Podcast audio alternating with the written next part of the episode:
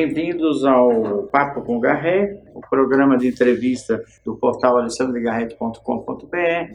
Hoje com o Fernando Luiz Dias, que é consultor de desenvolvimento, consultor de carreiras, economista de formação, tem livros publicados, já trabalhou em diversas empresas que cuidavam justamente da transição de carreira de executivos e atualmente ele, na sua consultoria, trabalha exatamente com essa coisa do ciclo da carreira das pessoas, principalmente da carreira de executivos. Fernando, como é que está o mercado de executivos e a transição de carreira nessa pandemia, sabendo que muitas empresas demitiram, muitos profissionais estão buscando recolocação. Como é que você está se situando aí nessa, nessa pequena crise do mercado de trabalho? É, bom dia, é um prazer estar com você aqui. É, eu vejo que o mercado está passando por um momento de instabilidade, o mercado está passando por um momento de incertezas. É difícil a gente traçar um caminho único ou uma direção única para todo mundo, e nisso influencia a forma com que as pessoas acabam olhando para suas carreiras, pensando no futuro e planejando o próximo passo de carreira, o próximo ciclo de carreira. Por outro lado, a gente vê também que pode, nessa mudança toda, pode aparecer boas oportunidades e novos caminhos. O que é importante é o profissional estar atento a esse tipo de movimento, que mudanças estão acontecendo, olhar para o seu segmento e para a sua área de atuação, que tipo de mudanças estão acontecendo, que tipo de tecnologias novas estão aparecendo, produtos, e se manter atualizado e manter um foco naquilo que faz mais sentido para a sua carreira. Quando eu digo direção, não é uma direção fixa, não é um, um cargo, uma posição, mas é com o que ele se identifica, com o que ele gosta de trabalhar, com que tipo de atuação é, chama mais atenção dele e dá mais identificação. E aí acompanhar o que está mudando, o que está evoluindo nesse mercado e se ajustando e se adaptando. É, como economista, você sabe que nós estamos passando por uma transformação macroeconômica em vários mercados, Europa, Estados Unidos, Brasil, e a questão da, da pandemia colocou praticamente as empresas em home office, o distanciamento social. Como que o profissional que tem uma cabeça mais do presencial vai se adaptar a essa nova, a esse novo mundo, sob o ponto de vista da, da motivação pessoal dele e do fato dele não estar com as lideranças se relacionando diretamente no corpo a corpo, no olho no olho. Você acha que isso cria uma dificuldade? Eu vejo que sim. Primeiro que a gente está num home office meio forçado e não necessariamente com as características ideais de um home office. Porque as casas, as pessoas estão lá, as crianças estão lá, não estão indo para a escola. Então tem uma série de coisas que dificultam bastante a questão do São ruídos, né? Ruídos é, são interferências é. do ambiente, porque o ambiente não está totalmente adaptado ou preparado para que você exerça a sua atividade profissional em casa, mas que também não inviabiliza a realização, como a gente está vendo. A maioria das empresas foi atrás dessa, dessa estratégia e tem conseguido manter as suas atividades e tudo mais. Então, primeiro, com relação ao home office, eu vejo que ainda não tem um caminho totalmente definitivo. Ele veio, já era uma tendência, vai continuar, e que eu vejo que cada empresa vai achar o seu espaço ou o seu jeito de fazer as coisas seja no modelo híbrido, seja no modelo totalmente à distância, totalmente com distanciamento, seja voltando com algumas atividades presenciais, e aí cada uma vai achar, dentro da sua atividade, da sua forma de atuar, cada um vai achar o seu caminho. Ah, agora, o profissional que tem um, olhar e que tem uma experiência, que tem uma necessidade maior de contato, de estar presente, vai exigir um esforço dele de adaptação, com certeza vai exigir que muito da interação seja à distância, que ele exercite isso e que também ele ache mecanismos que possam amenizar esse distanciamento, seja eventualmente um, um café com poucas pessoas, em lugar aberto, mesmo que seja um volume de ocorrência menor, mas pelo menos são momentos que momentos pontuais para pontuais as pessoas. que ele minimize essa necessidade ou essa falta que sente do contato pessoal. Você trabalha muito ciclos de vida da, das carreiras dos profissionais. Uma da, das coisas que praticamente é uma tendência na Europa e Estados Unidos, as pessoas se preparam muito para o pós-carreira, para a aposentadoria. Aqui no Brasil a preocupação é, ela não é tão grande, mas como você vê o que as organizações deveriam fazer para que as pessoas não fossem pegas de surpresa sem um plano B para o seu futuro? Quando deve começar a preparação para a pessoa pensar no pós-carreira?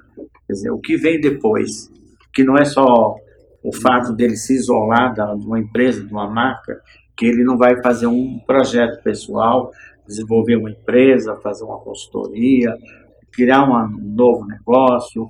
Como você vê essa questão que a sua consultoria faz isso?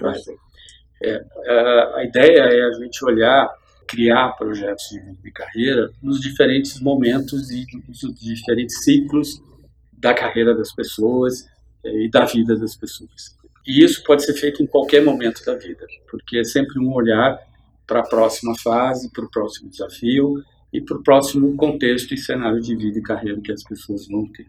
Obviamente, é por etária, você acredita? É, não, talvez, eu diria que é mais por não cravar tanto faixa etária, mas você cravar por contextos e cenários. Então, tem uma fase da vida que a gente está muito começando a carreira, está querendo aprender, quer evoluir rápido, quer atingir metas rápidas, quer se desenvolver rapidamente, e que o foco na carreira acaba sendo mais prioridade e não tem tanto um olhar para a vida pessoal, né? Ou é, esse equilíbrio não, é, não acontece tanto. Num outro momento de, de vida e carreira, é, normalmente a gente já tem muito mais responsabilidade, eventualmente já tem uma família, uma família um relacionamento com alguém. É, se bem que hoje em dia vários modelos de família, tem pessoas que casam e não querem ter filhos, tem pessoas que não querem casar, mas no geral a gente tem uma responsabilidade e uma preocupação maior com família, com pais e, e outras estruturas de família. E depois tem uma fase que realmente a gente tem um momento de pensar, eu diria que não mais na questão de sair do trabalho e se aposentar, mas na, pessoa, na questão de a gente repensar o papel do trabalho na nossa vida, se a gente quer ou não dar um, um novo desenho de vida e um novo propósito e um novo equilíbrio entre as nossas várias áreas da vida.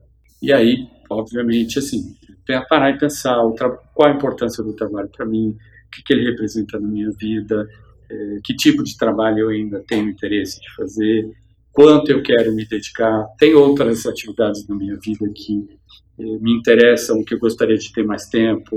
Como eu posso desenhar este equilíbrio de uma forma mais é, eficiente e mais atrativa, que pode incluir ou não trabalho, uma atividade profissional, mas que é um momento da gente repensar. Então, o que eu vejo é que assim, que isso normalmente acontece na faixa de 60, 60 e poucos anos.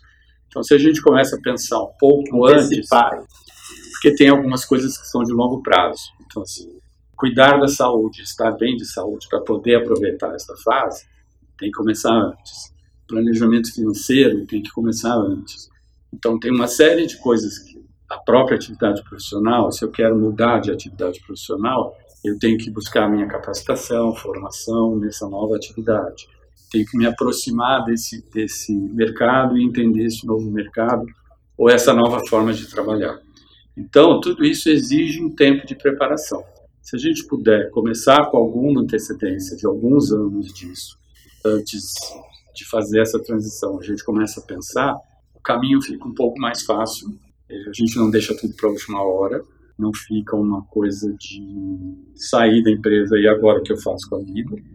E é o que a gente tem atuado bastante também na consultoria, que é dar suporte para as pessoas nessa fase. Né? E muitas vezes a gente vê pessoas que têm finanças, têm uma estrutura financeira boa, mas que não sabem o que fazer com o tempo, não sabem o que fazer com a carreira, tem algumas ideias, mas não consegue colocar isso em prática. E é aí que a gente entra para atuar. É, tem uma moda muito grande no mercado que é a questão do coaching. As pessoas buscando saídas através de um coaching. Como você vê essa questão do coaching? Ele realmente serve como uma ferramenta de transformação da pessoa ou é apenas uma moda? Uma... Como você vê essa questão?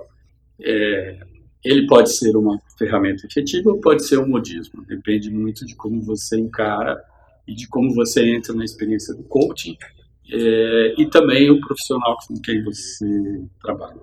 É, o coaching é uma, um processo de desenvolvimento, de autodesenvolvimento, que te ajuda a refletir e a pensar no que você quer, né, nos seus caminhos, e também como fazer essa transição, ou como fazer esse, esse desenvolvimento para esse novo papel. É uma ferramenta, não é uma solução. É um processo que te ajuda a desenhar este novo, esse novo momento, entender melhor o que está acontecendo e quais são os seus desafios nesse novo momento, e te ajuda a se preparar para isso, te leva a achar os caminhos para se preparar com isso. Então é um processo que pode ser poderoso, mas é, não é a solução em si. Em si Tem que ser bem pensado. Né? Tem que ser bem pensado e bem conduzido. Perfeito. Eu queria agradecer ao Fernando Luiz Dias pela participação no nosso programa, Papo com Garré, e esperar que ele tenha sucesso aí nas suas orientações, principalmente porque muitas pessoas estão perdidas nas organizações, precisam fazer planos de carreira, não só para o final da carreira, mas para o meio, para o início, para que possam ter um desenvolvimento pessoal e profissional a contento. Muito obrigado.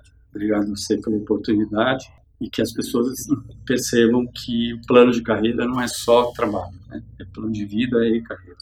Tudo integrado e tudo interligado.